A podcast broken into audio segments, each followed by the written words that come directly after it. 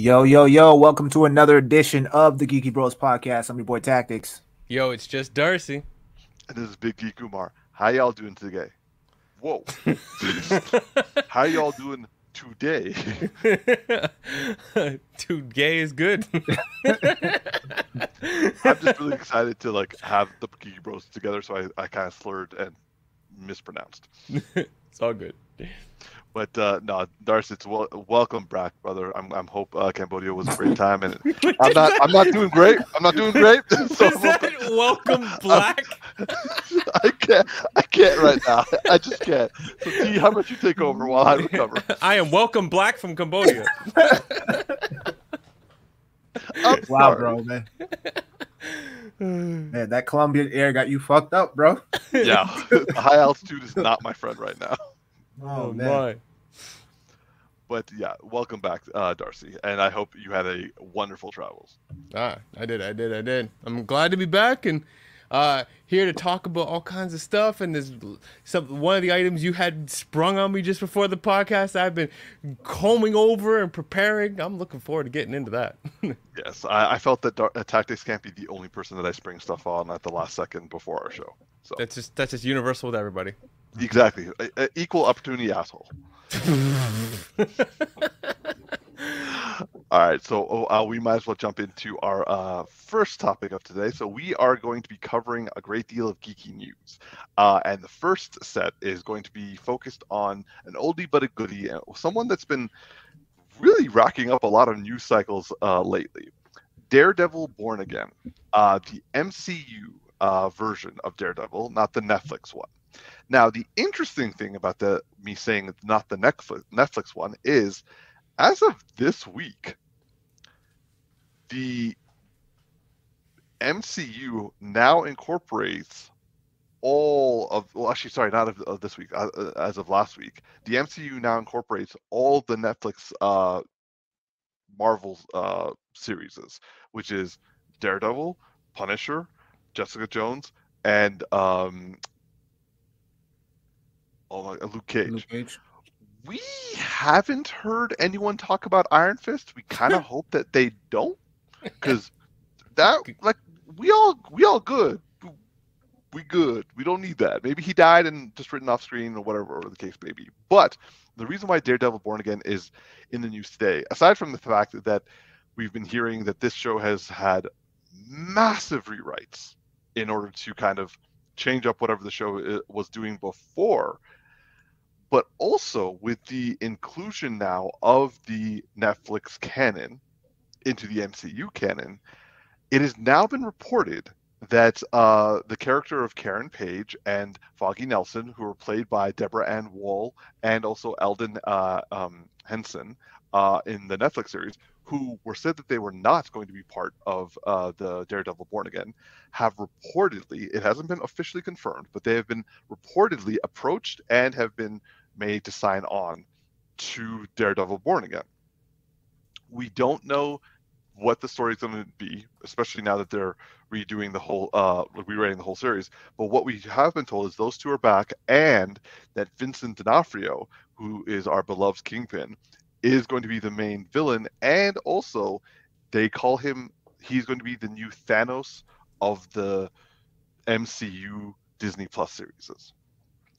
So uh, I was like, this this I definitely talk about. So uh, I, I want I want to go to our resident uh, naysayer, our our doubter, our uh, the the man who lost faith in the man who uh, with no fear.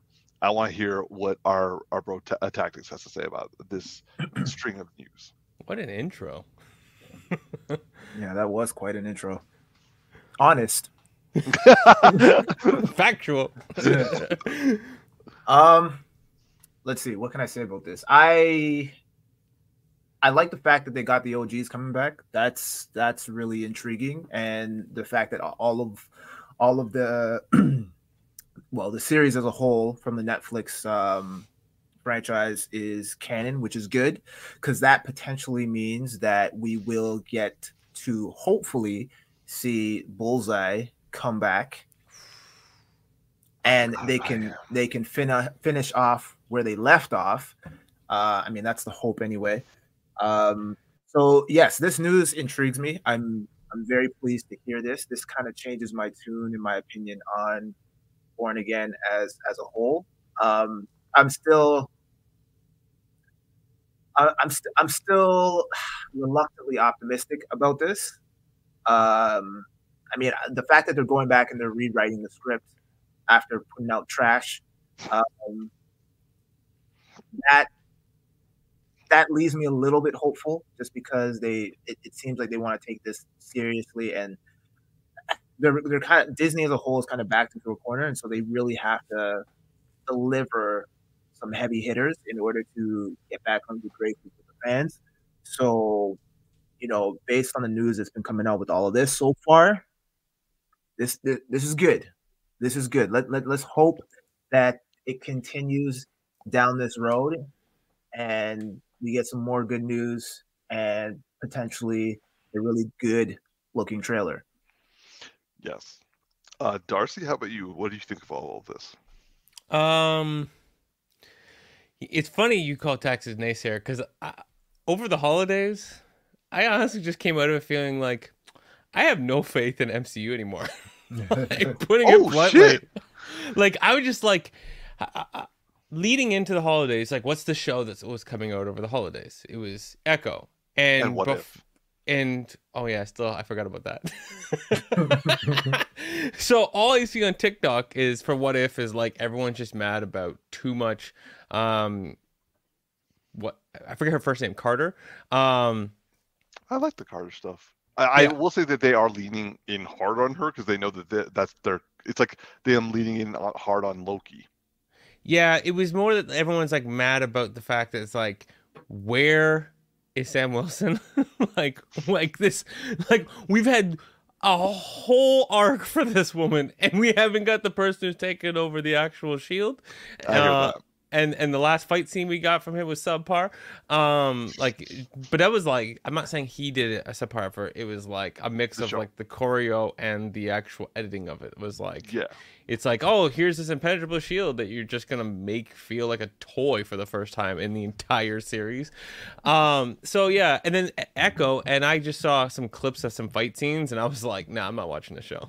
I'm sorry, like it just it just looked like no, I'm I'm I'm I'm so, and then I'm hearing all these different stupid decisions and yeah they were coming back to the point that like yay we're gonna like bring it all all all the netflix stuff and i'm like i don't know i just if it just sounds like people are just trying to like make up for all their mistakes and there's more mistakes to be made. So i'm just kind of at a place where i'm not like super excited about the about the MCU because I'm just like I feel like we just been on, on a train of trash and I don't know when we're gonna get off of it. So, but but on this note, because when you were talking, something popped in my head. So I want mm. I have a question for both of you. Okay. okay. Um, because you were talking about bringing the Netflix shows back, but one that happens to be absent in that conversation, rightfully so. And so tactics. I have a question for you. Uh-huh. Which would you rather rewatch, Iron Fist or Thor: Love and Thunder? That's a tough question because one is significantly longer than the other well let's just say an equal amount of time okay? Whatever equal amount of episodes matches up with the movie. And umar that's not the question i have for you. So you just hold on. okay okay okay okay, okay, okay. So, so i have a i have a counter question before i answer that. Can i that's fair. can can i can i choose which episodes to watch on iron fist or do i have to watch them in sequential order? mm. Can Ooh, you choose the editing of Thor: Love and Thunder? Because I, because okay, those are facts. Put, put it this way: like if I can, if I could just choose a random episode, I'm, I'm probably gonna go with Iron Fist and just choose the ones with three episodes. With with three ep- three three most. episodes. but eh, like any three episodes. Let's okay, fine. Any three episodes since you're begging for it yeah, I feel that the answer was already kind of given in that response. then yeah, I'm I'm gonna have to go with with Iron Fist. That's impressive. So Umar, my question to you is Iron Fist or Secret Invasion, their entirety.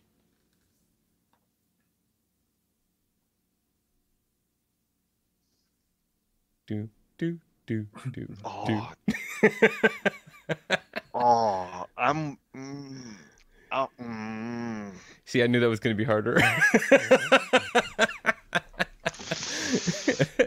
Ooh. Uh, okay. I I think I'll. Mm. okay. I'm. Mm, I'm gonna say Iron Fist because because Secret Invasion, while there was better acting and dialogue, it just hurt more because they like they like hacked away at things that you loved. Iron Fist just was shitty from the beginning, so you you could just like have popcorn and like I can attempt to turn my brain off the way tactics and you keep telling me to, and like just eat the popcorn and just like it, I'll just be like my life sucks. I'll just eat. I'll just watch the show. Hey. Versus like like Tactics rightfully pointed out, Colleen's in that show. Okay, so there's there's something good to it. Okay, but on on the, on the flip side, it's basically like if a bunch of kids got together and tried to make their version of Karate Kid and just put it on YouTube. Oh, yeah. pretty much. so all in all, you're both saying that you love Iron Fist. All right, moving on. Next section. I will. Negro, please.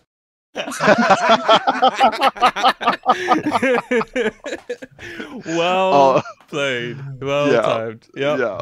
Uh, okay. I will say, in terms of uh, my thoughts on uh, this recent set of news for the Daredevil Born Again, is that I find this encouraging. I will say, surprisingly, that uh, Tactics and I seem to be on relatively on the same page. When before, Darcy, you and I were on relatively the same page, but like you guys have swapped, uh, Yeah. which is which is uh, both interesting and also good because uh, we all should be changing our positions until we finally get what the results and then we can like see for ourselves but uh for me i am hopeful uh i think echo i still have uh, to like finish echo but uh i think echo is a how should i put this like kind of like a a nervous step in the right direction Mm. because like the, uh, since Disney is like definitely going into a new direction than they've ever done before, they're like, okay, let's go, let's go mature, and it's like, so so you gonna go mature yet? Again, I've only watched the first two episodes. Uh, Yeah. maybe it gets better, uh, but I will say that it's not a bad show, uh, and it's not an offensive show. Uh, in many ways, it's like so again, this is just two episodes in. It feels okay. It's not a bad show. It's just an okay show, which I guess is a better direction, but at the same time, it feels unsure of itself because they're trying to do new things. You can tell they're trying to do new things, but it's guarded. So uh, it's like uh, um, us three going on a balance beam. Tactics, you're going to like fly right past that. Darce, you're going to be like, just like being like, yeah, I got this, and I'm going to be like nervously walking on that balance beam until the end. Everyone's going to be like, okay, he did it, but he was nervous as fuck, while the other two actually know what they're doing. So I can't fault Echo. Now, again, I need to So finish. hard it. on yourself, bro. Well, it, it, did happen one time, so that's why I'm putting, it, putting it that way. Uh, it, it- it's not like I'm uh, pulling it out of the air. Nonetheless, I just feel I that mean, it's a Echo. balance beam. You might be pulling it right out the air.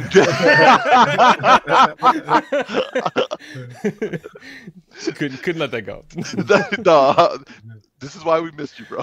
But uh, uh, I, I just feel that Echo is the, a step in the right direction, just a guarded one, and it's very obvious it's guarded one. So like they need to be just they gotta commit, uh, even if they fall flat. But I guess they're afraid of falling flat at this point. But anyway, I think And that rightfully uh, so. yeah. yeah, I mean, your Yeah. description just makes me want to CNN that whole thing. Like, I just have no desire to watch it. I'm, I'm like, someone just give me a YouTube like explanation of, of the whole season. I'm, I, oh man, we haven't used CNN in a while.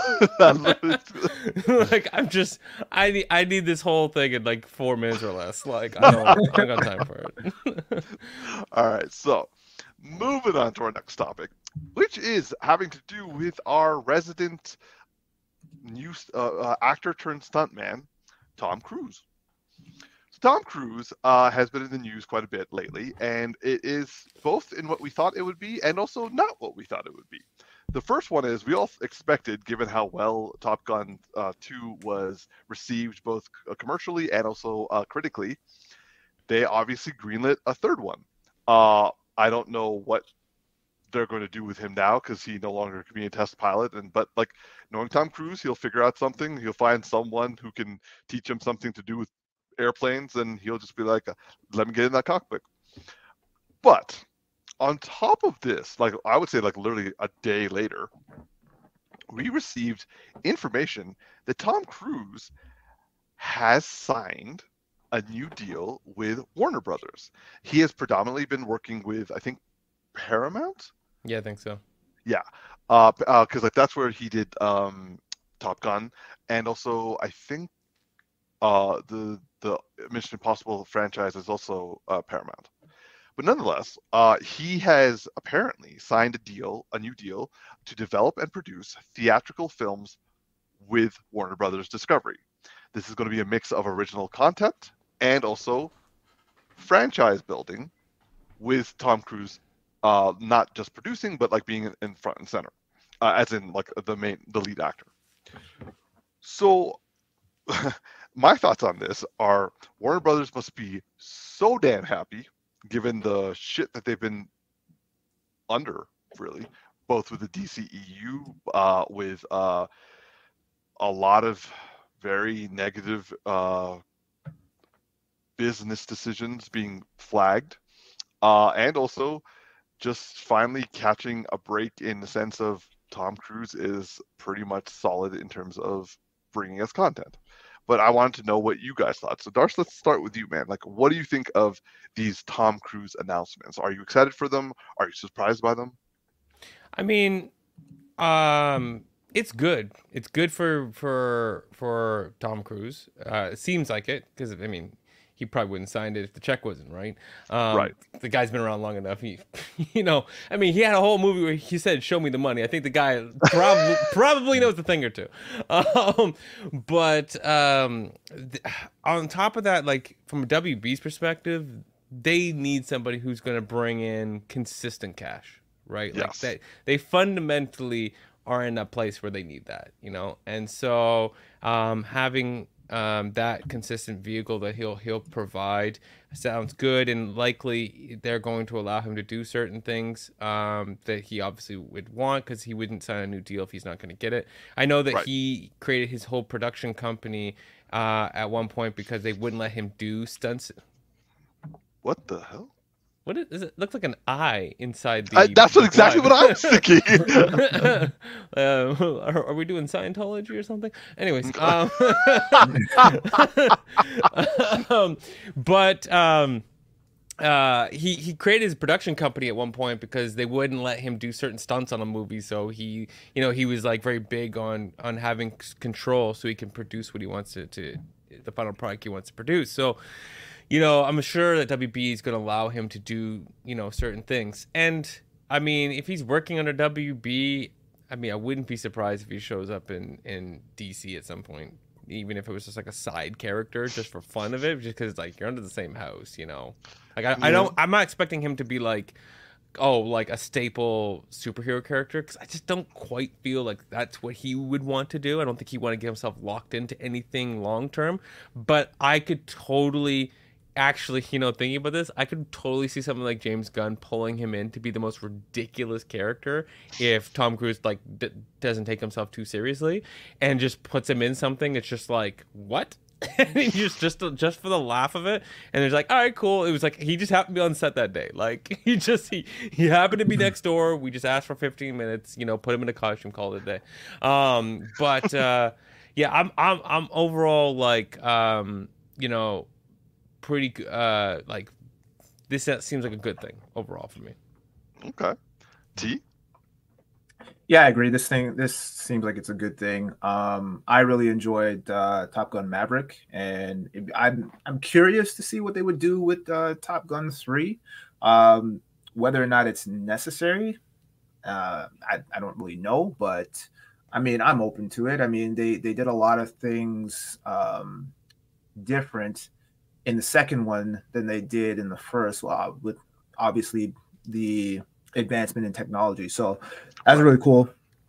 Um, and yeah, I mean, uh, Tom Cruise, like he, I, I feel like he's found his lane in terms of like the type of movies that he's he he's done. I like I read somewhere I think it was uh Mickey Rourke who was uh there was like a post where he he went on record of saying that Tom Cruise is like is like a one trick pony, like or a one note actor or whatever.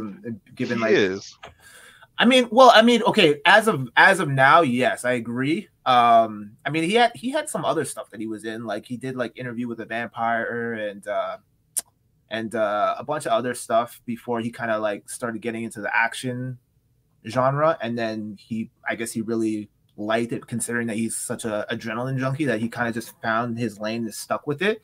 And I don't think there's anything wrong with it. It's like my, it's like our guy uh, Jason Statham. He he knows he knows where his lane is and he stays in that pocket. And there's nothing wrong with that. And we still enjoy those movies. And just like we still enjoy um a lot of the mission impossible movies and the top gun movie. So yeah i mean i think this is going to be good. So we'll see.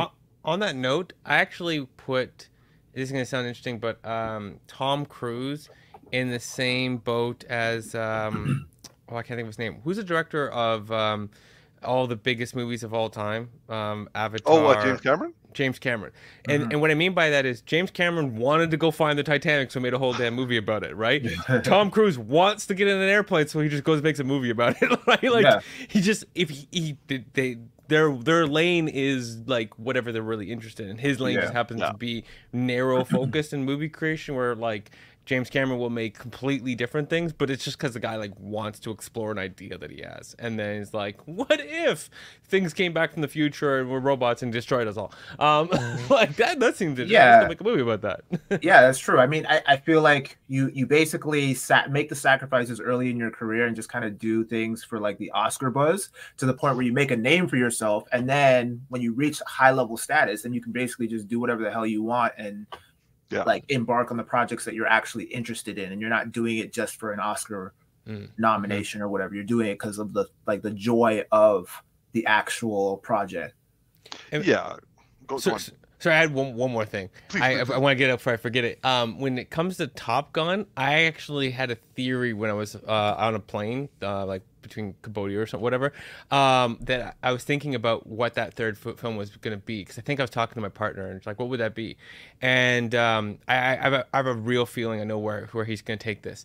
He's going to do the same thing as Rocky with Creed, and pass it on oh. to the oh. younger one. So he'll move himself up into more in the office and he'll find a way of doing something. Mm. Um, or maybe he'll kill himself off at some point. But like more to the point of like I think it's about passing on the the legacy and creating like creating franchises as was said in the thing. So you could really build a big franchise over Top Gun. You just don't need to keep Tom Cruise around forever. And if you do that, then you really build out. You just ha- and I think um uh, what's his name, Teller's character would be the mm-hmm. one because it was the whole history from the first film into this film. So what happens going forward, right? Right. And and he kind of plays the same role as Creed. So I that's where I think it's gonna go. My my only concern with that is that like, and you make a good point, Darcy. It's just um with the Rocky franchise, they they had like several movies that built up with Rocky as the character first whereas we've only had now just two movies with with with uh Tom Cruise, right? So if they do that in the third film, I think that would be too early. I think maybe they have to build up a little bit more with Tom Cruise, provided that he wants to stay on the franchise for a little bit longer, or just kind of like similar to what you were saying about how eventually he takes a back seat, not necessarily dies, but like you know he's um he becomes more of a mentor. But he's I, I, think they still need to give him a lot more to do in that regard and build up his character a little bit more um in order to pass the baton on to someone else and have us care about it the same way we did with like Rocky and Creed. Yeah, and and I don't think, and I didn't mean to allude the idea like it would all happen immediately because I could mm. totally see where it's he starts to to instead of it being like there's like this big gap and then Creed gets mentored by Rocky immediately, there's more of a like slow hand passing that's mm-hmm. happening because mm-hmm. like we finish we we finish off some big arc with Tom Cruise's character and he goes more to the background and yeah. the other one's coming more to the foreground but that could also happen through whatever events that Tom Cruise is required to do in the third film forces him to have to pass the baton, say, into the fourth film, right? Mm-hmm. But he then shifts into pure Rocky mentor position and out from like the front line, so to speak. Yeah. I would say that like uh I've said this before. Like, as long as Tom Cruise continues to like risk his own life to entertain us, I'll go see his movie.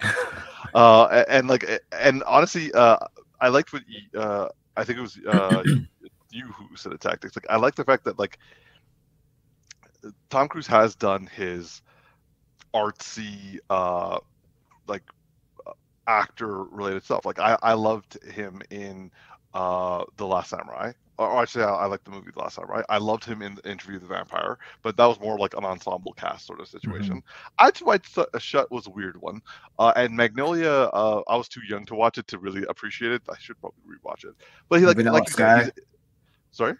Have you seen Vanilla, Vanilla Sky? Sky? Yeah, yeah, Vanilla. Sky. Yeah, I, I, I still hold the Vanilla Sky was overrated, but to be fair, I watched it like five years, eight years after uh, everyone had watched it. So for me, I was kind of like, I heard a lot of buzz about it. Then I watched it. I was like, that was me with the first Top Gun. and here we are. and here we are. But like, yeah, like Tom Cruise has kind of like decided like he's he's done his dues, but he wants to keep making fun movies for himself and. Mm-hmm.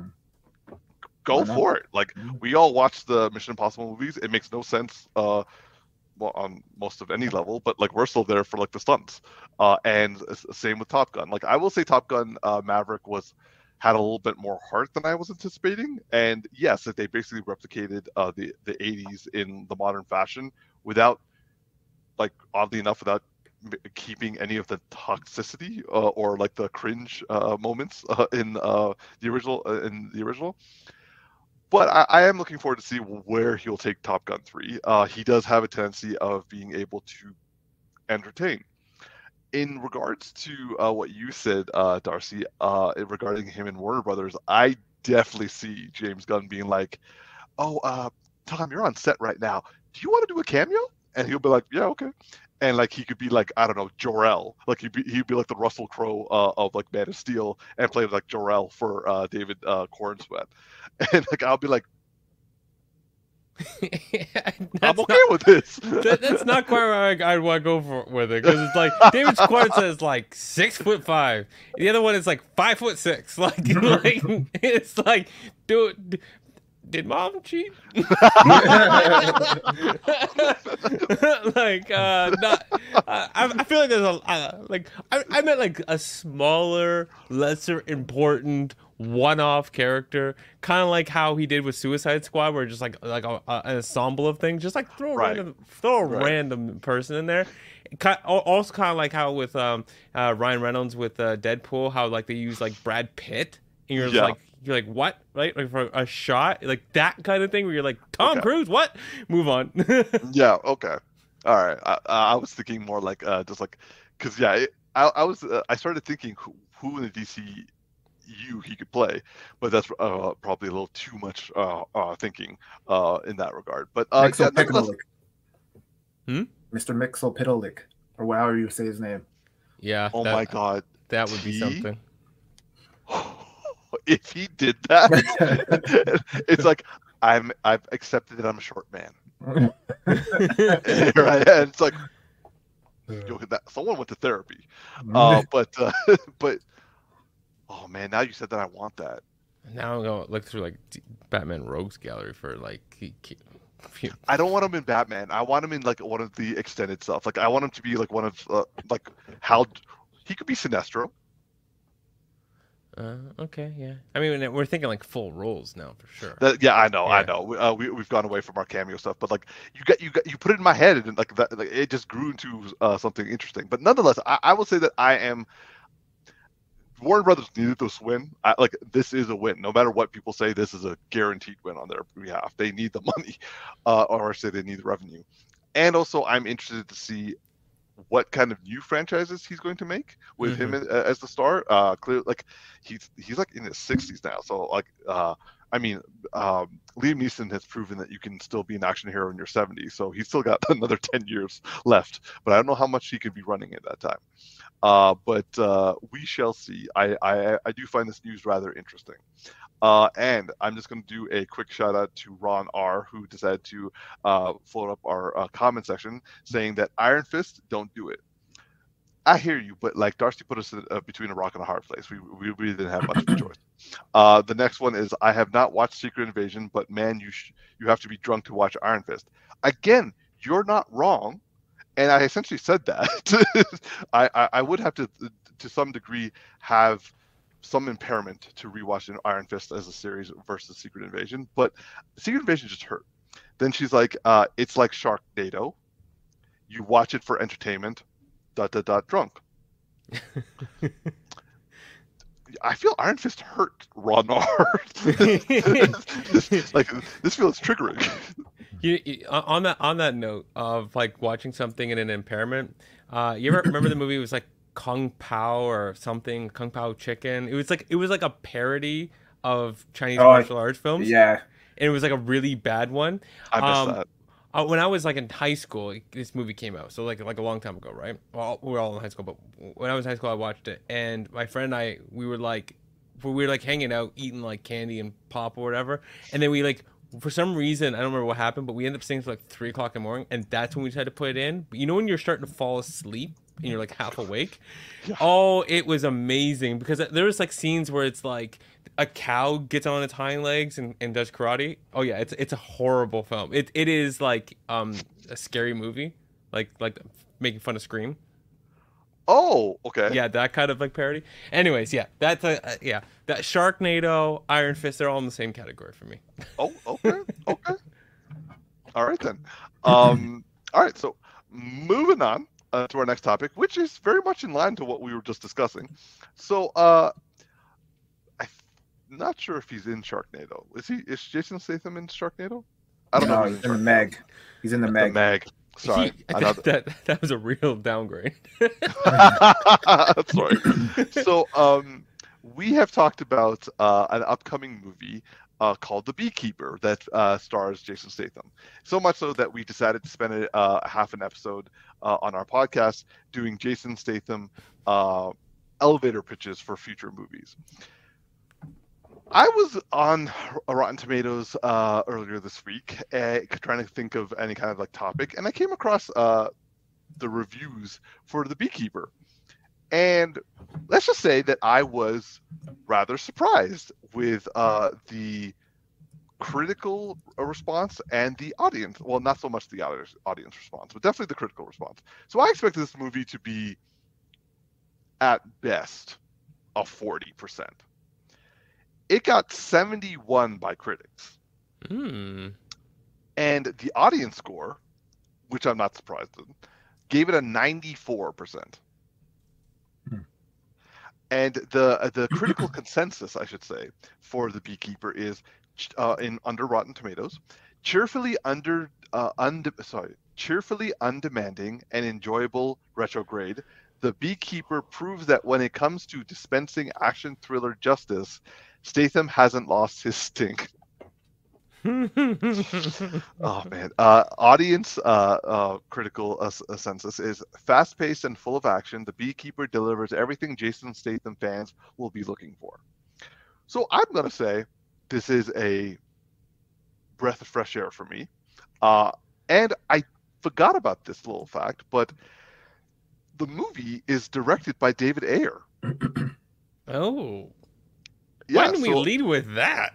I I felt that it was a nice uh, little cherry on the top of the cake I just uh, made.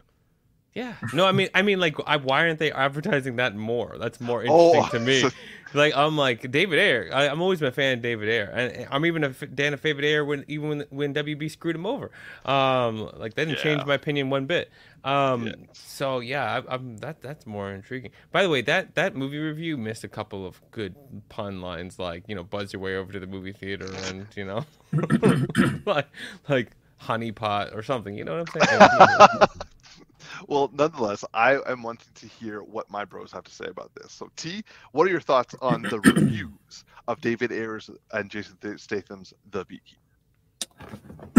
well, I'm not. I'm not super surprised uh, because as of late, uh, uh, quite a uh, quite a few of um, Jason Statham's movies have been doing pretty well.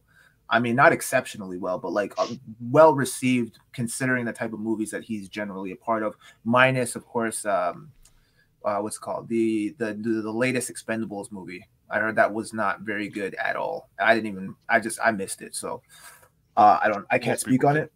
but I saw um, somebody watching on the plane. It looked like trash. It- Yeah. it, it was all over the shoulder shots. Like the action was just like face shots. It was it looked it looked boring.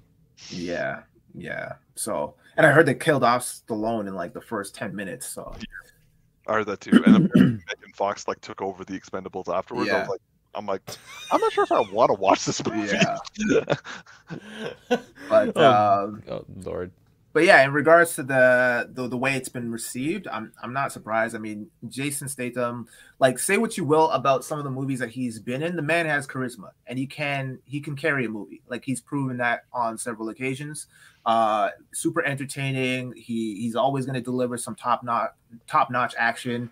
Um and so above all else, you, you know, you don't go to his his movies for a storyline. You go there for some kick-ass action and to be thoroughly entertained with some cheesy but like humorous one-liners. And you know, that's going into this. I'm gonna watch it on Sunday, and going into this, I, I that's what I anticipate to get from this movie. And it's by the sounds of it, based on the other reviews, sounds like I'm gonna get exactly that. So I'm good, man. I'm happy. Yo, I cannot wait for you to uh, uh, give us uh, your review of this movie.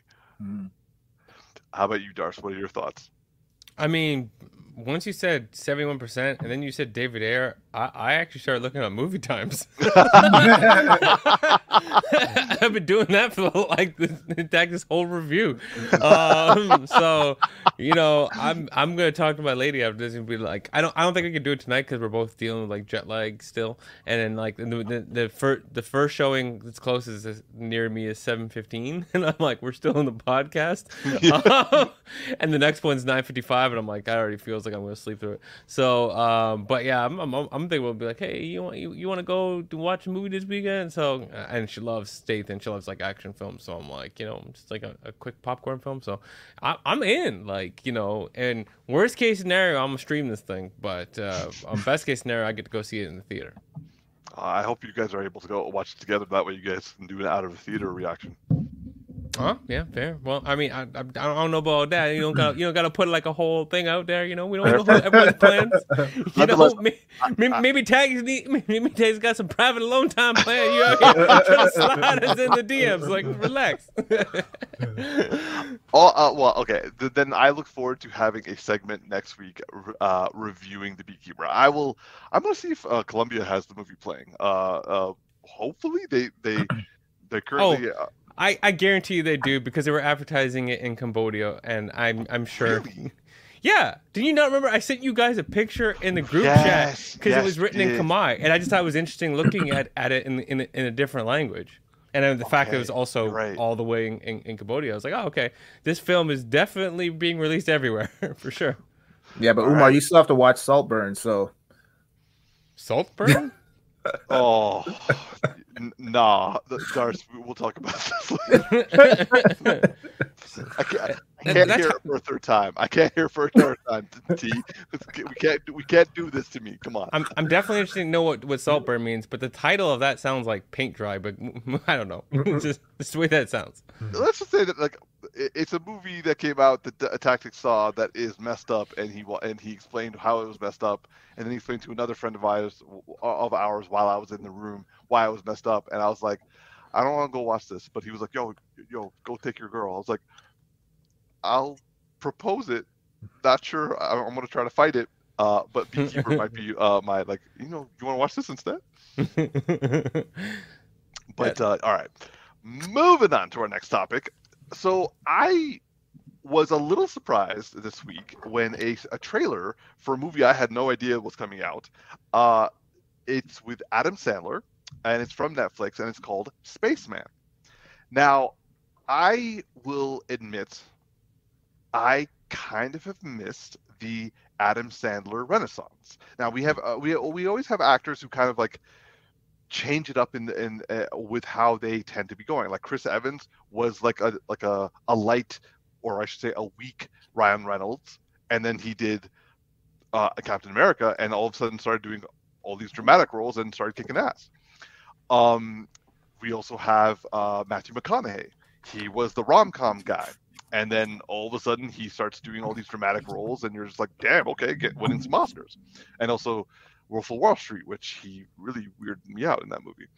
Uh, and then also apparently uh, no taxi stuff's what i'm talking about i love that scene bro so weird. I was like, what's happening right now?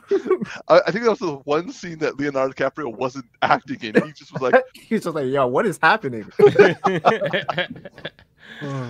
but apparently, and uh, I will say, Tactics, you're the one who kind of made me aware of this uh, renaissance, and I had to look it up afterwards. Adam Sandler has also kind of had a bit of a career renaissance, and he has been doing more dramatic roles lately, uh, mostly uh, on Netflix. Like I knew that he did uh, that movie uh, Punch Drunk Love in, yeah. in, in, like oh god. Was that like early 2000s yeah. Um but like you know uh i always meant to see it but it never really happened. However uh netflix has been releasing uh some movies of his. Uh it, um tactics. You said it was uncut gems and uh, hustle. Hustle. Yeah. So apparently, i i I knew of these movies like kind of like in the background, but I, I was like, oh, I, I, I'm not gonna lie, I completely forgot about them. And after you brought it up, when I showed you the trailer for Spaceman, I realized, oh my god, these movies are actually highly critically acclaimed, and also mm-hmm. audience loved it. So the trailer for Spaceman came out. I watched it, uh, and in my head, I'm like, when did Adam Sandler start like doing like intensely dramatic roles uh, with like massive amounts of introspection and nuance? And I will say that I was thoroughly impressed with this uh, trailer and shared it with uh, my geeky bros and but yet they were not as surprised as I was. So I'm gonna like um, pass it to them to see what they think. So T, what were your thoughts on uh, Spaceman the trailer?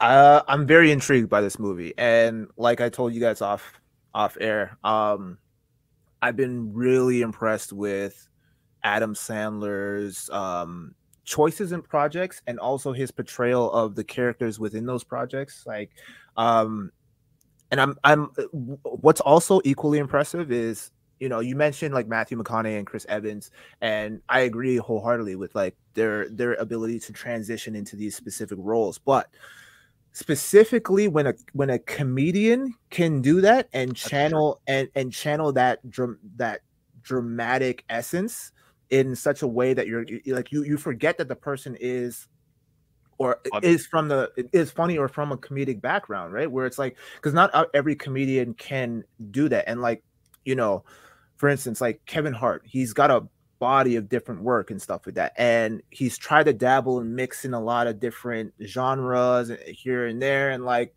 you know. I don't think he's really found his groove yet in terms of his dra- dramatic roles and like he's trying to dabble in a lot of different things and like it's just not working. I've always just been more of a fan of his stand up versus his his movies.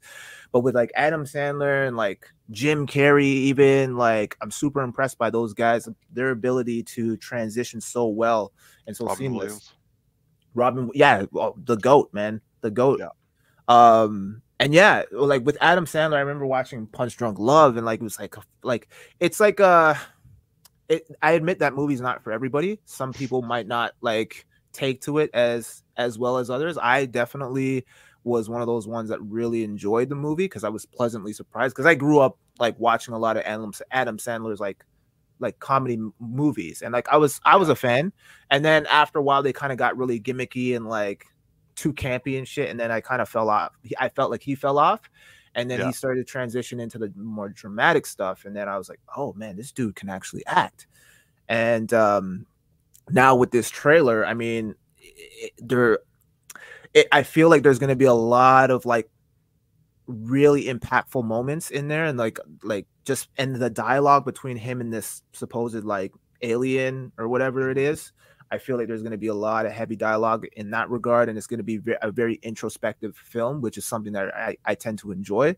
So I'm actually looking forward to this a lot because I've I've enjoyed Uncut Gems, I enjoyed Hustle, and um, yeah, he, I I, find, I I feel like Adam Sandler's found a new wave of uh, a new genre that he's really mastered and he's been bodying so far. So I'm looking forward to this. Darcy. Um. Well, I'm totally random. No, because you said it and made me think of it. Um, going back on the Kevin Hart statement, I agree that like you know, or in general with like comedians moving into dramatic roles, it doesn't always work, but they do have a generally when they do do it, they do it better. They have an easier time doing dramatic roles going from comedy than dramatic actors do going in, into comedy, like in the mm-hmm. reverse. Yeah. But I will say there are three Kevin Hart films that he did dramatic roles that I actually really enjoy. I just want to call them out because I'm like I, I feel like they're like they're missed by people. Mm-hmm. Um, the Netflix one he did called True Story, which Sorry. was yeah yeah, which is like him it's like a pseudo kind of meta thing of him of like of being a comedian who's really famous, but things go like really sour. And Wesley Snipes acts as his brother, and Wesley Snipes like absolutely steals every scene with that character he plays. But Kevin Hart freaked me out because it was like, yo, are you trying to tell us something? Are you trying to tell us that you killing people out? out like, you you just like feel guilty and you got to do a whole movie about it. Uh, and then the two others I want to call out: Fatherhood and uh, The Upside. And The Upside was done with Bryan Cranston. Yeah. Um, and that was like fantastic. So I'm just calling it out because uh, I, I found okay. So I went in thinking it would be a dramatic role. Uh, also, Bryan Cranston's fantastic. But like I felt that it was more of a comedy. It was like more comedic. It was it was, it was it was a mix. It was a mix. Yes, I felt like there was just like good there's good stuff in there. Like yeah, if you're talking pure entirely dramatic roles, no, he definitely still brings uh, elements of himself in there. And by the way, I just gotta say this picture here is creeping me the hell out. okay, I, I, okay. I, I hate spiders, and these eyes are. I, oh, we should probably have a trigger warning for anyone watching this who's, who's too late. It's too late. I'm arachnophobic. Sorry. Uh, so uh, I found out the voice of the spider is Paul Dano, aka the Riddler from the mm. Batman. Uh, that's yeah, that's good. Man, he's getting work. Yes. Sorry, uh, Darcy, you were going. Yeah, no. Um yeah. I'm not entirely arachnophobic. I'm like I'm like a little bit. I'm actually um trip trypophobia I have like it's it's a heart fear uh, uh fear of holes. Anyways, I digress. Um uh, if you ever throw a picture up of like crazy yeah, it's like, uh, alien holes? Yeah, it looks fucking yeah, I know what you mean. I have that too so there's um I feel like it's a black thing because like every black person I know it's like got the same phobia. Um, but there's like a specific plant in Asia that like that has this holy thing, and I just just it creeps me out. Even when I think about it, I get this like I feel disgusted. Yeah, we found it in Cambodia. Um, and one person who was like with it, she's like, "Oh, this is a really sweet plant." And starts eating out of it. I'm like, uh. I digress. Anyways, random stories. Um, going back to this Adam Sandler film film and just in general, Adam Sandler has been doing a great job with dramatic roles. I will say that I am less excited about this one, and it's not because of Adam Sandler or that I think this film won't be good or all that kind of stuff. I'm just not the biggest fan of isolation films descending into madness. That concept not the biggest thing especially considering like i i am a work from home person and i do actually have a high level of isolation. Um so just watching that film makes me go like why do i want to make my own isolation at times feel worse? So uh yeah i'm like I, I think it's gonna be good but i will say I'm gonna be like the last person in this to watch it until everybody else tells me I have to watch it. Unless they're like, "Oh, it was good," and I'm like, "Great." If they're like, "You have to watch it," I'm like, "All right, maybe I'll watch it." You know, like so. Yeah, it's just like it's like tactics with like not wanting to watch like sci-fi or something with wizards and stuff like that. like I'm just it's like okay, it's not I'm it's gl- like a sub genre. I'm, I'm glad into. you brought this up because this was something I meant to like uh, bring up. T, it's in space. I know. I know. I, I, know. you need to explain this to me, man. Like, I, I, man, I, I don't know. I don't have an answer for you, man. I don't know okay. what it is. Question, question, no. Is it because it's realistic space versus fantastical space? Like Star Trek and Star Wars is fictional, and this is looks an actual person just going to space in an actual way that we actually do. So it feels more like a real story. Yeah, maybe that has something to do with it. Because I mean, I've I've enjoyed certain space m- movies like You um, like Guardians of the Galaxy. yeah, but but that that that had other stuff going for it. don't really too, call man. that a space film. You don't put that in the same category as Star Wars. about? It was, it You was you you gonna you're gonna say like Guardians of the Galaxy and like Star Trek are in the same group? I'm gonna say Guardians of the Galaxy and Star Wars are in the same group. No, I wouldn't put them in the same group. No, no. Star Wars is like a whole explore. No, no. It's it's because MCU just makes it too much like. It's not the same. It's not the same, bro. It's just not the same. Like there's there's overlapping similarities, but it doesn't feel like I'm really learning about space when I go into the Guardians of the Galaxy. It feels like I'm just like at a planet. Here's a story. These guys are fighting these people. When it's like Star Wars, I feel That's like I'm actually expanding. Bro, you you just you you got me triggered with trying to say Guardians of the Galaxy. It's uh, like a s- it's like a space odyssey or some BS. Like what's wrong with you? yo, people in the chat, yo, tell Umar he wrong. Okay, let's let, go back to tactics. Okay. I'm gonna have to side with Darcy on this, man. I like I don't know, man. I just Just oh whatever. I I- I'm just I'm I- right. That that's the reason why I'll, I'll always go to a Guardians of the Galaxy movie, but I'm like Star Wars. I'm kind of like, eh, you know, I They're the same thing. They they go to no, different planets. not. They go to different planets. They do a bunch of hijinks. They get into a bunch of fights, and then they go to, fly off to a different planet. see that sounds like a fun Guardians of the Galaxy movie, but I wouldn't. Ex- I that's not how I would describe a Star Wars film. No, because Star Wars has has a level of more depth related to the actual galaxy itself, and also has elements that are just like less. Uh, ha- You're gonna say I- that the prequels had more depth? I'm talking about Star Wars as a universe. I'm not saying Okay. in specific films have massive amounts of depth. It's just like Well, we're on our sides with you guys. She's uh, well, she says first she hates birds.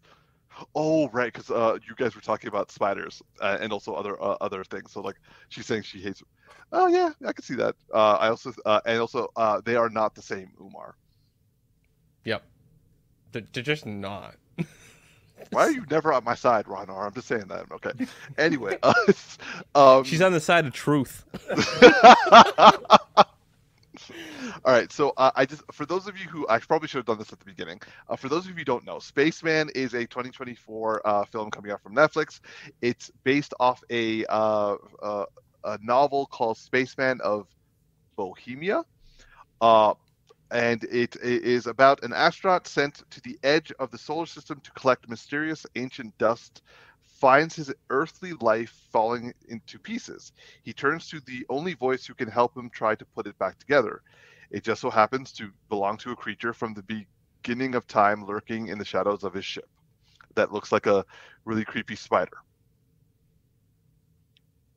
That is the tagline, or actually, that's the synopsis that I found online. So, Yeah. uh, Adam said, I will say that I am thoroughly intrigued by this uh, film. I do get what you mean about the isolation uh, films, uh, Darcy. Like they're kind of a hit or miss for me. Like there, some I'm like, oh, th- that's really interesting. Others I'm just like, I don't really want to watch this. This just this makes me depressed. And I have also someone who transitioned to working from home, and I do definitely go stir crazy in my room. So like, yeah, it's it's it can be unnerving. Uh, however, this surprise, I guess the fact that this like, I don't know, this just is intriguing to me. So I, I will say I I will be looking forward to checking this out. Uh, and also uh, tactics. Your information about Adam Sandler's recent renaissance has made me very much interested in watch- watching out Uncut Gems and Hustle. Uh, and I was going back to the comedy comedians going to uh, uh, to dramatic roles. Darcy, you were the one who brought that point up, right? Um, I will say that I know of one actor who made me really believe, and that is absolutely true, that you can go that direction a lot easier than you go the other direction, and that is Sandra O. Oh. Uh, I didn't know this, but Sandra O oh actually started off as a comedian. Oh. And I was like- Yeah, so when I heard that, I was like, "Wait, what?" And then, uh, and then I was like, "Oh my god, comedians can really do dramatic work," because she is awesome. Yeah, because comedians are known for taking their depth of pain and then making light of it. Yes. And versus like if you have not that had that experience and know how to make light of it, you know how to only stay in like the dark part of it. And so Yes. it's just like it's a harder transition. Exactly. So uh, for me personally, I will say that I, I look forward to uh, watching this film and uh, just uh, taking a look at a couple of things uh, from our uh, our our comment section. Chris Tari says it's nice to see a good Adam Sandler movie. We hear you on that, bro. And uh, dot dot dot where he's not vacationing with his friends. Pixel. yeah, absolutely. You can miss me in movies like that, that's for sure. I think those are just uh, as uh, tactics put it with other actors. That's just their way of like getting money so they can do the stuff that they want to do. But this case is actually the reverse, where Adam Sandler does the wacky like films so that he can do the dramatic roles that he wants to. Mhm. All right, moving on to our, our first discussion topic, which is going to be a revisit of an old topic that we had. So, in a previous uh, podcast, while Darcy was uh, living large in Cambodia, uh, Tactics and I uh, stumbled upon an Instagram post of an individual ranking Batman films from 1 to 14. I shared this uh, this uh, Instagram post with Darcy because after the very impressive discussion that Tactics and I had, I ha- I can't leave my geeky bro behind on this one. I definitely am very interested to see how he would put to get reorganize this uh, 14 uh, Batman film uh, appearances. And so, Darcy, I have shared with you the Instagram post. You've seen the list that this Instagram uh, individual has listed the Batman films. I would like to know what how would you reorganize the list from 1 to 14 and a follow-up question after that because uh, it's a question the tactics uh, you know spurred on uh, in our last podcast he said which live action depiction of bruce wayne is your favorite and i would hope that you can answer that after you give us your list so take it away buddy Sounds good. So first off, uh, correction here. We're ranking 12. I know the post had 14, but we're excluding two of them that were animated because Ah. yeah, we didn't include um, enough of the animated films. So i did uh, the same and, and so um, I also just for clarity because I was in Cambodia. Um, I didn't watch any of the podcasts. No offense, different time zone, all that kind of stuff. Um, so um, I don't know what your guys' rankings are. So I'm just saying I'm going in blind. I'm going in cold. Okay, here I'm Mr. Freeze right now. Okay, so no idea. so, um, and second of all, um, especially for Umar, disclaimer: some of this is gonna hurt. So. oh good god Um, and this was tough. This was tough. Okay, so I'm gonna go with what we all know is number one. It's The Dark Knight. Like, there's just no, there's no guessing around that. I've only watched the film like 70 times in my life. So, um, I used to when I was first learning how to code, I used to just leave it on a third screen on rerun all the time, like, like, and just literally all day while I was coding, it would just be on. Um, so, The Dark Knight. Um, followed by my new second, The Batman. I'm a big fan of that Matt Reeves uh, universe that he's building, just the noir of it, just the aesthetic. Um, yeah, like to me, that's like that's that's just amazing. Okay.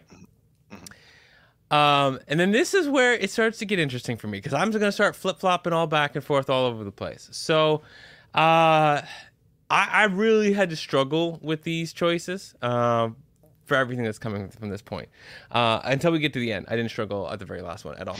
um, so um, uh, next is Batman Begins. I, you know, really yeah, yeah, it's um, okay this this this is a struggle, okay? Because there were other things I kind of wanted to put before it, but then I'm like, but they're flawed, and this is uh, more solid. Um, next is followed by Batman Returns. I told you we were gonna have trouble. before 89 yes, it is before 89. I knew this was going to start hurt you. Because when I was young, so for like you guys watch 89 more than I did when I was young. And Fair. I happen to have watched Returns more than you guys probably did. And there was something about Returns that just happened to with the Penguin and Catwoman. Those two characters, just the way it was, really um messed with me gave me like nightmares but made me want to watch it. Like it was just really intriguing to me. So for me in the way that you guys have a special place with 1989 i have more of a special place with batman returns. It just is that. It's more of a nostalgic. So it got number four out of out of like that nostalgic part of my childhood that is just like it has to be there okay? Okay I get that because like you hear, you hear this guy's tone of voice in me already. I get that. We're like, only when, on four. When we when we rewatched it, Tactics and I were literally like reciting that movie line by line, and you were just like, Yo, and I was like, "Why? What's with the popcorn? Why was he eating popcorn? what, this, this woman's like getting killed. This man just like slid off and be like in the back, like pop, pop, pop, pop, pop, pop. Like, don't worry, baby, I'll be there with you in a second. Like, where did this popcorn come from? like, you know, when you know when you have a scene where they forget like how the person looked and they like put the wrong shirt on them and they come back in, you're like, what the hell? Like, it's like there was a whole plot point missing on how this popcorn showed up in this scene because it makes no sense to me. Anyways, I digress. Number five, The Dark Knight Rises. On the strength of Bane, I just uh, I'm I, the film is not perfect, okay. but I like Bane, and okay. I think about that character, like Tom Hardy's character. I think about him, okay. and th- now this is where it's gonna hurt you. Batman 1989. Yo, T, how you holding up, man? I'm good. It's not my list. See, I knew tags ain't gonna be offended by none of this stuff. um, yeah, because I don't have as much nostalgia as you, and the popcorn. But no, it's it. obviously I, I love it. So it's in the top six. Okay, the top six okay. of the twelve. Okay. Now next is the Snyder Cut. I just want to see what what Umar's gonna do. because I did actually like the Snyderverse. Uh, it's not perfect, but I like things about it. Followed by BVS. I mean, let's not forget Umar. You're, you're, There's not much left, bro. Why? I, I, that's what I'm. I'm, I'm, I'm, I'm, I'm not angry. I'm not he, going like what? I'm like, okay. Your face looks like you're getting mad because it's on the list, and I'm like, but you you gave me the list, okay? Don't be mad that it's on a list that you provided me. no, I I hear you. I hear you. I hear you. okay. okay, like just for context, right after BVS is Batman Forever. Okay? Like Oh, okay. Oh, okay. Yeah, you see yeah, see how this I, makes I sense now? Because yeah. I'm like, I love Jim Carrey, but when I think about the rest of that film, it's a, it's a struggle. so so like Jim Carrey is the only good part of that film. It's basically like when I think of that film, the cut I think in my head is called The Riddler. like, I like Val Kilmer in that. Yeah, I did like Val Kilmer uh, back but, but back then. But there's still something that's like that ain't I, Batman. That, that ain't Batman. I, you know what I mean? Like, I, like for your Bruce Wayne question, he ain't on the list. so, like, I'm just saying, like that tells you everything. Um, after, after Batman Forever, is Batman and Robin. right? Um, followed by Batman the movie because I haven't seen it. But yeah. underneath all of this is Justice League the theatrical cut. and I'm just telling you, that's how much I hate this film. That Batman and Robin is a film I'm watching before Joss Whedon's version of Justice League. Okay. Wow. Okay. And I'm okay. watching Batman the movie, which is an Adam West version, and I hate the ba- Adam West version of Batman. Mm-hmm. And I'm watching both of those. Both of those before you keep bring out that Whedon cut. Because if there is anything that pisses me off as much as Thor Love and does, Th- Thor Love and Thunder does for Tactics, it is that Whedon cut. Okay, okay. so oh, there you fair. are. That's fair. All right, all right.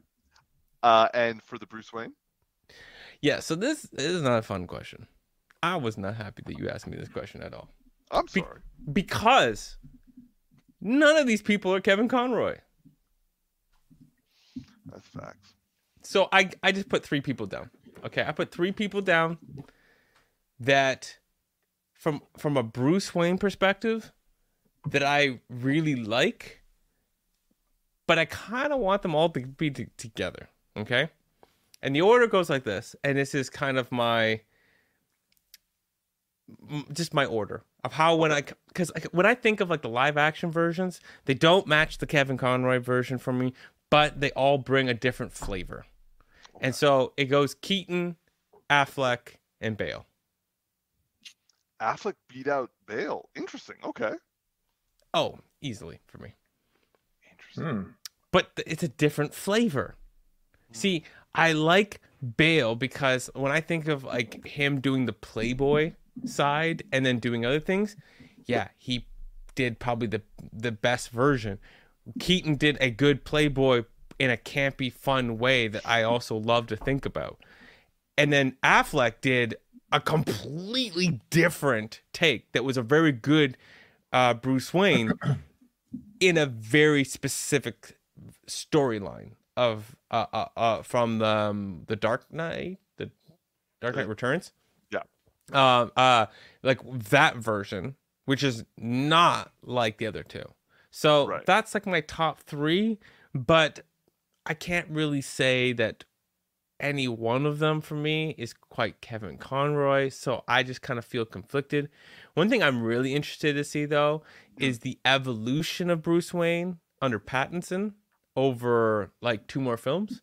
You Yeah, know, because like thinking the same. We very much clearly haven't got to the Playboy, and will we start to get it in the next film and finally get it in the third film, kind of a thing, right? So like that that would be intriguing to me. And what does that look like in that universe? But I don't. I'm not expecting that, oh it's gonna beat out the other ones. I'm just Yeah. saying I'm intrigued to see where that goes. Uh, and for the last thing on this picture here. Um, yeah, no, Val Kilmer and George Clooney are not on this list, bro. All right. All right. Well, thank you for giving us your list. I find it surprising, but also interesting. Any any uh any pieces of feedback from either of you? T. I think I think Val Kilmer slept on as a as Bruce Wayne. If I'm being honest, Mm. like the, the kinda film the, the film itself was not great, but Val Kilmer he delivered. He there was something about his. Say what you will about his Batman, and even, I didn't even really have an issue with his Batman per se. Some of the liner one liners were kind of cheesy, but Like Val. Kilmer's Bruce, yeah, yeah, that was that was trash. But um, yeah, like so, a lot of the scenes that he were in his portrayal of of Bruce Wayne was believable to me. It was probably the most believable thing in the entire film. Interesting. Maybe I have to go Yeah. back and see if Uh, I have yeah, a different yeah, yeah. feeling. You I know? will Yeah. personally say that I enjoyed Val Kilmer also as his Bruce Wayne Batman uh, perspective. Like I would say that uh, his his costume did not do him any favors. However, I did like his attempts of showing a Batman side while attempting to show a more seasoned Playboy esque, like biz- more businessman Playboy esque version of Bruce Wayne. Uh, Mm-hmm. it was. I would have liked to see Val Kilmer back back in his day in like a good director's hands as Batman, because like he sho- like in that shit he shone through, in my opinion. Mm. Yeah. Mhm. I mean, I always loved that film as a kid, but then I've rewatched some scenes and I'm like, I don't really Doesn't like it as much as, as, as I It, did. it does not hold up. But that but that movie made Kiss from a Rose into a massive song. I was actually listening to Seal talk recently and how he released it and it wasn't he, he had released that song for like a year and it was a failure. And then um the director Schumacher was like he lo- he loved uh Seal stuff and he'd asked him if he could like pull it up and put it into the movie. Yeah. Uh, any other th- thoughts, T? No, that was that's pretty much it. I mean, Any feedback from you, Umar, or trauma from that Uh, conversation? I think I think you all saw my reactions to, to your list. So Yeah, like uh uh so I, I I think I'm I will say that I found your placement of Affleck's Bruce Wayne. The reason why I was surprised is because, in my opinion, Christian Bale and Michael Keaton and Michael Keaton's um, Bruce Wayne's were, were, those were the two alternatives, right? First. Mm, yeah. Yeah, they had more screen time than Affleck's Bruce Wayne, which is why I was a little surprised that you had placed uh, him as second. I would have thought that you, if you, I had a feeling you'd put him on the list, but I thought it would have been your last one. But I, I was, I, I, think I was like viewing screen time as a way of like gauging the interest of of the character. But you're right, like you don't like screen time does not equate to um the effect the character can have. Yeah, yeah. I, I mean, it wasn't like yeah, I put him in order, but it, it wasn't like a strong one, two, three in my mind. It was more of like you're just people that like I, I like and I don't really want to make a decision. okay. Fair enough. All right. Moving on to our last uh, topic. So, I uh, had an interesting idea. Ooh, uh, sorry. So we have a, a message from Jimmy Chung. "Kiss from a Rose" is the anthem of our generation. He's not wrong. Yeah, def- definitely not wrong. Um, so in regards to uh, the Geeky Bros, we've all been kind of uh, well during the holiday season. I definitely watched a whole bunch of stuff, and I know that uh, you guys have also been checking out new things. So I thought it would be interesting for us to kind of do Geeky Bros recommendations based off the things that we've watched. Uh, now, I will say that I have. Uh, there is one recommendation that I have, but I wanted to know, Darcy, do you have one that you are willing to share of something that you've watched recently that you think other people will enjoy? Yeah, Blue Beetle. I mean, I did watch it on the plane. I forgot about it before the podcast, and then you were talking at one point about WB, and I was like, "Oh, Blue Beetle." popped into my head. oh, by the way, uh, before I actually give a recommendation, um, Blue Beetle is literally has the same exact problem as um, Miss Marvel. Yeah. In every part that the family and the culture happened, it was awesome. And in every part that was superhero, it sucked. Except for the costume, it looked amazing. cool. I would yeah. say the villain in that was also yeah. Uh, yeah, you know what? I can kind of see that. Like the superhero part is where it was weakest. Like there were elements that were good, there was elements that were bad. The the main female, I forget her name, she was horrible. Like the actor, her character. I mean, she was it was bad. Um, but anyways, I digress. I just had to bring that up. Um, no, the, the, the the another thing that I watched on the plane that I would like to recommend and am I going in like explaining it at this point, or am I just if, giving you a title? Give the title and, and kind of like your two cents. Okay. Um, the Brothers Sun. Uh, so I was just before I was getting on um, like my second flight to come back home. Um, I had heard you know, just seeing people posting on social, oh, this Brothers Sun. I didn't even know about this film until I hear people say, oh, this this is amazing. It's not perfect, but it's amazing, right? And I kept hearing that over and over again. I was like, oh, I didn't even know what this was. And it's like, oh, there's a there's a TV series with Michelle Yeoh. Like, okay, that's interesting. And so I, I go download the whole season before I get on the plane because you know, 20 hour flights, you need it. And yeah. um yeah so this basically features um, let me give a kind of a synopsis on this. So we have uh, michelle yeoh here who is the mother of these two boys and as you can tell by their demeanor uh, they're very different. And the reason being is that so she and her husband uh, were part of one of the triad gangs in um, in taipei in taiwan which is ironic because i was watching this while flying out of taipei.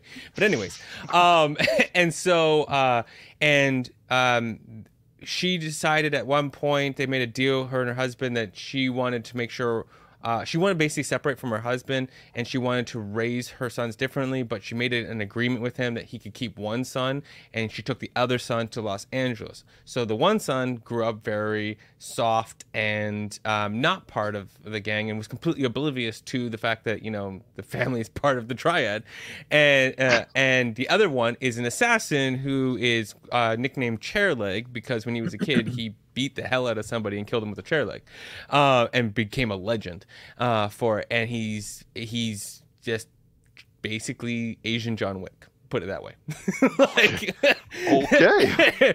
um, which I mean, John Wick is technically, if you go back to the actor, half Asian, but you get in the point what I'm trying to say here.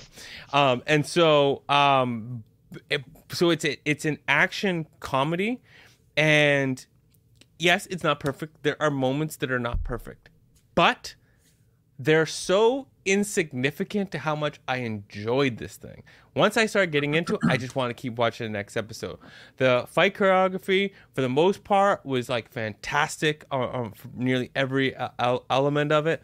Um, the comedy is what like really like it's just it was so fun because it's like there were moments that are like Dexter, like literally they are hacking people up with a saw in the kitchen, like in a Dexter like way. And oh. the mother is just making like comments like make sure you clean up properly or like, like it's just like like in the in the in the way that a mother would if you spilt milk right? Like an asian mom just being like make sure you clean up and it's like you're just like severing a head but it's just like so contrary to what the situation is and she's so unfazed by it right? It's just it's just and then and then of course the, the younger son is like what is going on? Like what like he's like the audience like like what the hell is like happening here? Because he has no idea. Um but he, over time you know, he ended up finding out that he's really smart. He ends up having this like really smart strategy. Like in the end he has to make a very specific play to um win power over something. I don't want to allude to what it is, but the decision he makes and how he plays something, you're like, holy crap. Once he says what he's like, this is why I did this, and you're like, oh damn. You are like, yeah, you you definitely part of the family. Um, like you smart, but like he does he handles stuff in a different way. And then Michelle Yeoh is amazing. And the only thing I loved about this is that she she can fight in her character, but she's not a full martial artist. But at one point she does do something like she takes care of somebody, and the two sons are like, "Wait, mom can fight?" But the best part is, is that when she acts out the fighting scene, she's not a very good fighter. So she, I'm like, she's having to act as if she can do less than she can actually do in real life and I and I'm like, that's how how good of an actor you are that you physically make it look like you don't know how to do what you actually are capable of. Except for one scene where she grabs like a a, a telephone and like the cable moves in a certain way, and I'm like, okay, you you just too, too good. That just look way too badass for your character in this moment. But we all let that slide. Um, and she just delivers as she always does. She is like fire in in in all of this and steals every scene and she's just like an amazing boss level character in this um especially how she like moves through um the community of like women uh and uses like how they all communicate to like suss stuff out and make decisions and makes plays uh, uh amongst the triad. So overall it's it's just super enjoyable to watch and it's badass and um, it's got like, you know, people getting hacked up and stuff all at the same time, and yeah, it's fun. like it's, okay. it's it's weird how it's like it can be grotesque and hilarious at the same time. So, um, yeah, absolutely, highly recommended. I don't see people being disappointed unless they just don't want to watch a fun martial art film and they don't want to laugh at the same time. So there it is. You definitely have me sold. I'm I'm actually going to check that out as soon as I can. Absolutely worth it. Trust me. T, any uh, suggestions from your end? Uh, yeah. So the one that I'm I started watching, I haven't finished it yet, is uh, Blue Eyed Samurai, uh, or Blue Eye Samurai. Um, yeah, it's a banger so far. I can't really say much because, like I said, I haven't finished the the series, but um, so far I'm I'm really enjoying it. It's like um, it's like a quest for vengeance storyline. And yeah, I'm really intrigued by it so far. That's pretty much all I got. It's How solid all the way through. are you? Yeah. Uh, I think I'm on either episode four or five, but so yeah, halfway through. yeah, it's action packed, very very bloody, uh, but highly entertaining, and the animation is really solid. I'm I'm enjoying the storyline, and the main character is really intriguing. So, yeah, I'm I'm all the way in. Yeah, uh, I checked it out uh, earlier as well. I will say that I, I completely agree with everything you said. Um, it I'm not gonna lie, this thing caught me by surprise. Uh, Mm-hmm. I thought it would be just like something I would like watch a little bit of, maybe have it in the background sort of thing. Uh, and, Mhm. but like it held my interest, and Mhm. I I was left like thinking about it after s- certain episodes as well. It was, and the action was dope. Like I don't like this style of animation very much. Like, and Darcy and I have talked about it, like when he's been giving me uh, suggestions about anime. But like this style of animation has always bothered me. But for some reason, this like this uh, like maybe the show is just that good. I enjoyed myself thoroughly, and the voice acting was really done well. And yeah, so like um, I completely support your recommendation on this.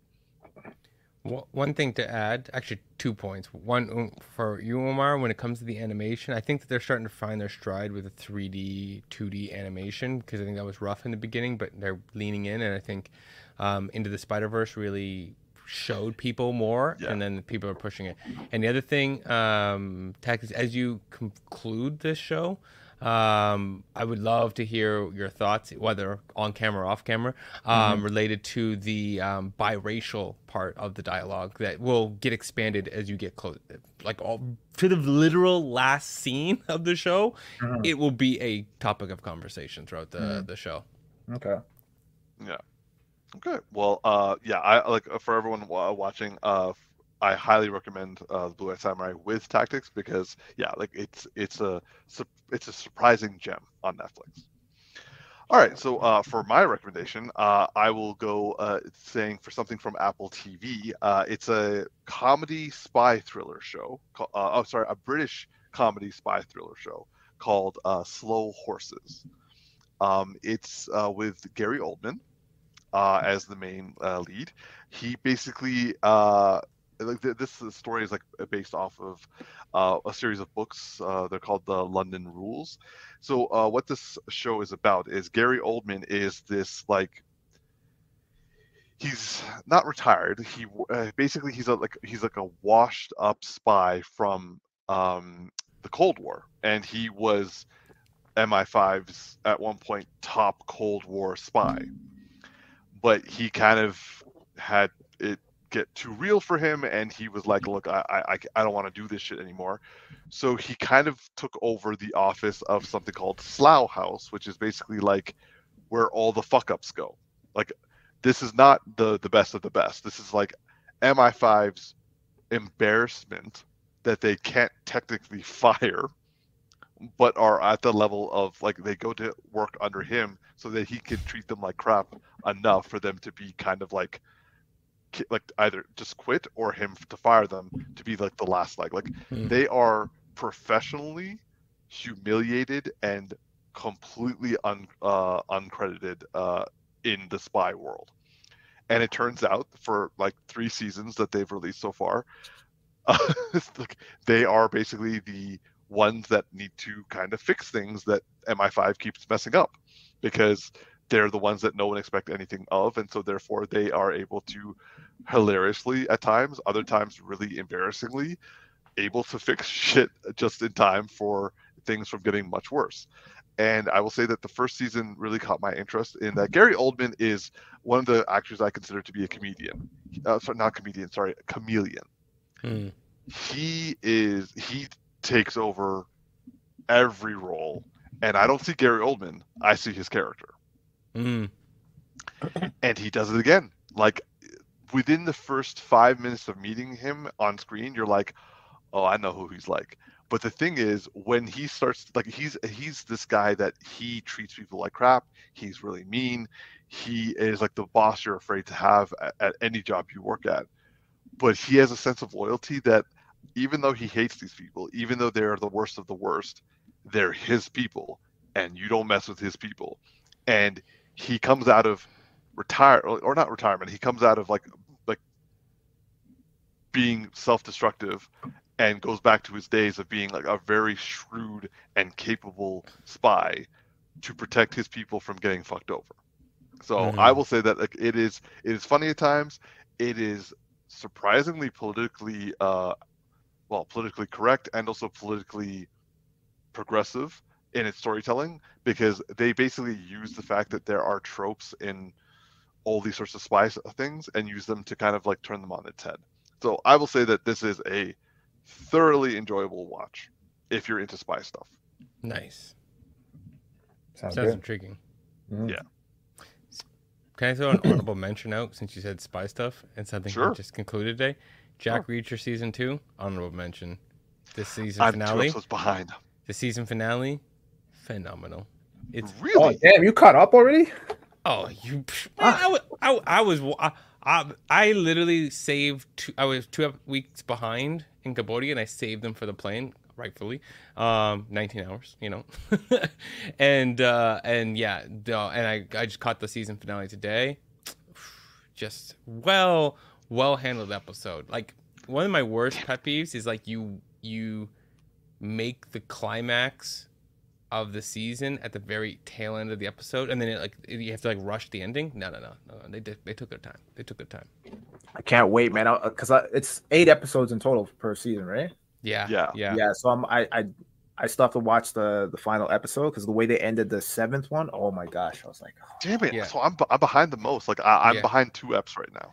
Yeah, no, it's uh I looking at them as a whole, season 2 better than season 1. Like I remember I remember watching a video clip from um what's his name? Richardson? I forget his his, his real name. Alan Uh, Alan Alan, Richardson. Alan yeah, Alan Richardson? Richardson. He was saying that he when he was coming off filming Fast X, he got the script for for the second season and he immediately called up the like the screenwriter muted myself.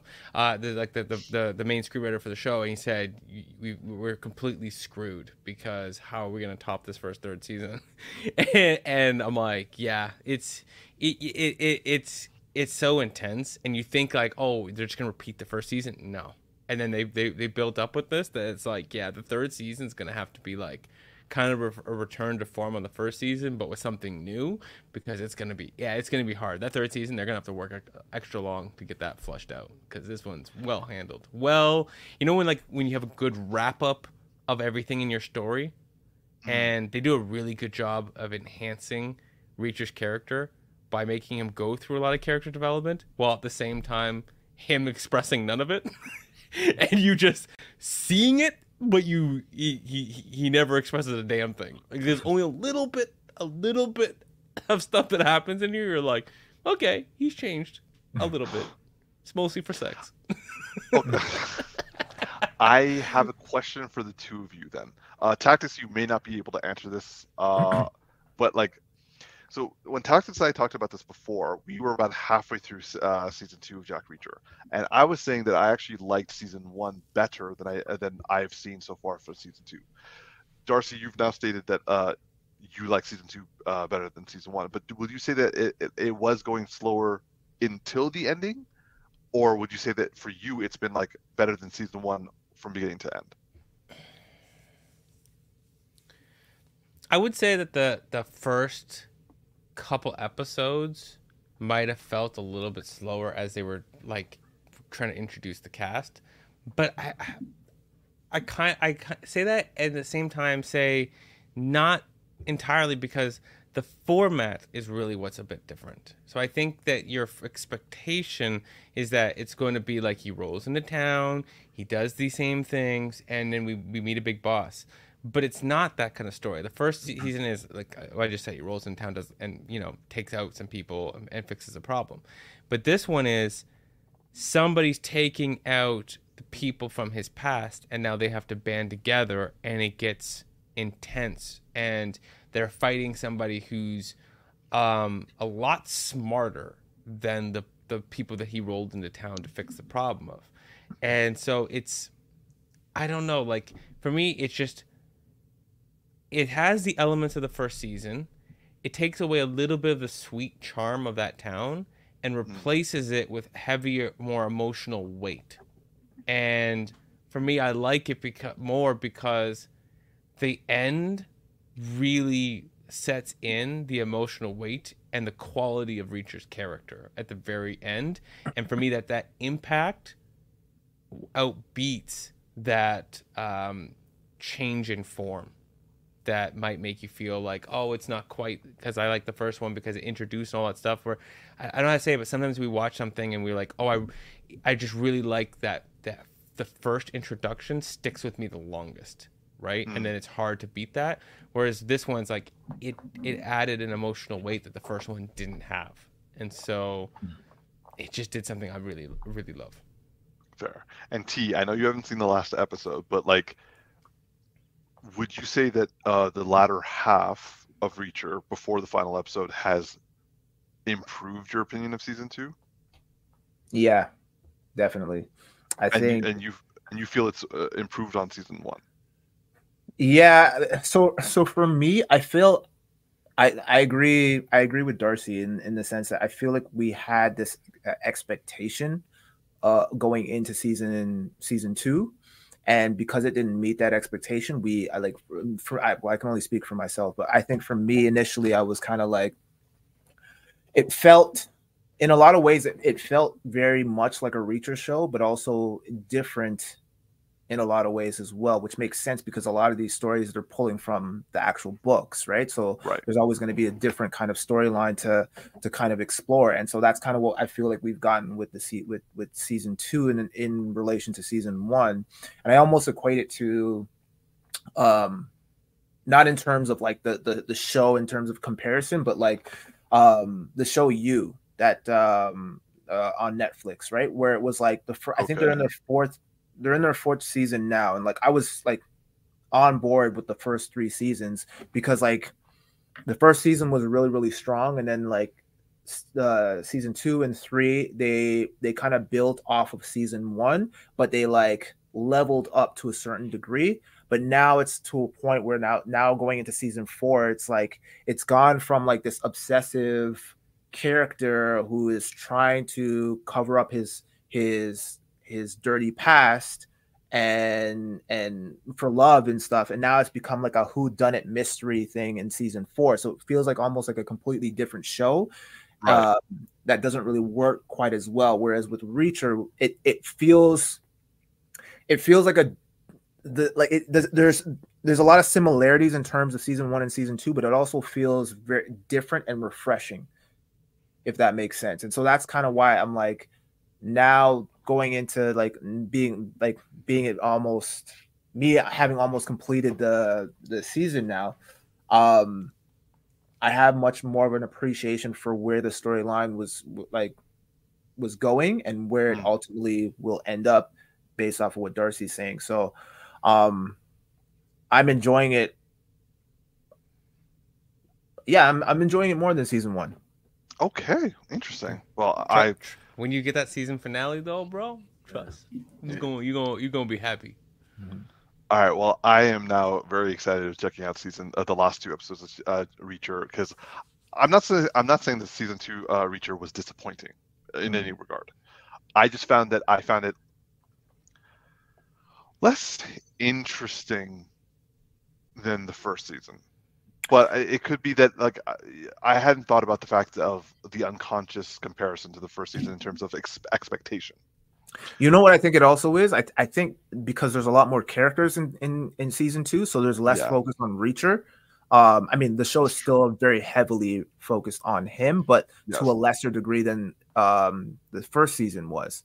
And so now we're having to kind of like be introduced Sure. to these other characters and share the spotlight with a lot of them, right? So like it, I, it, it kind of throws off, throws throws things off a little bit, but it's not enough for me to say like, oh, like the, I, I'm not really into the second season. It just took a little bit of adjusting to get used to these new characters. Hmm. Yeah, I will not say that. Like, I again, I do not think season two is disappointing. I've been enjoying season two. I just felt that season one was tighter and more more interesting. However, you guys may be right. I I may have unconscious bias uh, for wanting to have a repeat of a, a and also a focused Mhm. uh reacher perspective. So, or and again, like I haven't f- finished the story, and if an ending hits the landing, that could like retroactively make this this the story much better. Mhm. Uh, I'm like almost done, so like uh, I could be at a lull that has just like feels like it's a season long lull as opposed to an appropriate uh, point. But oh no, that's that's really interesting. Thank you, Darcy. I I'm jealous, and I'm definitely going to try to catch up. Well, I mean, all you gotta do is click a couple buttons and sit back, so you know, it won't be that hard. All right, I'm going to volley you back to UT for our uh, closing remarks. All right. Well, we want to thank you all wherever you are, whether you're watching at home or if you are listening. Um, yeah, this is another edition of the Geeky Bros podcast. We want to thank you for tuning in. Please like, favorite, and subscribe if you haven't already. Tell your friends about us. I'm your boy Tactics. Yo, it's just Darcy here. And this is Big E Kumar. Live long and prosper, y'all. Have a great weekend. Peace. See you next week.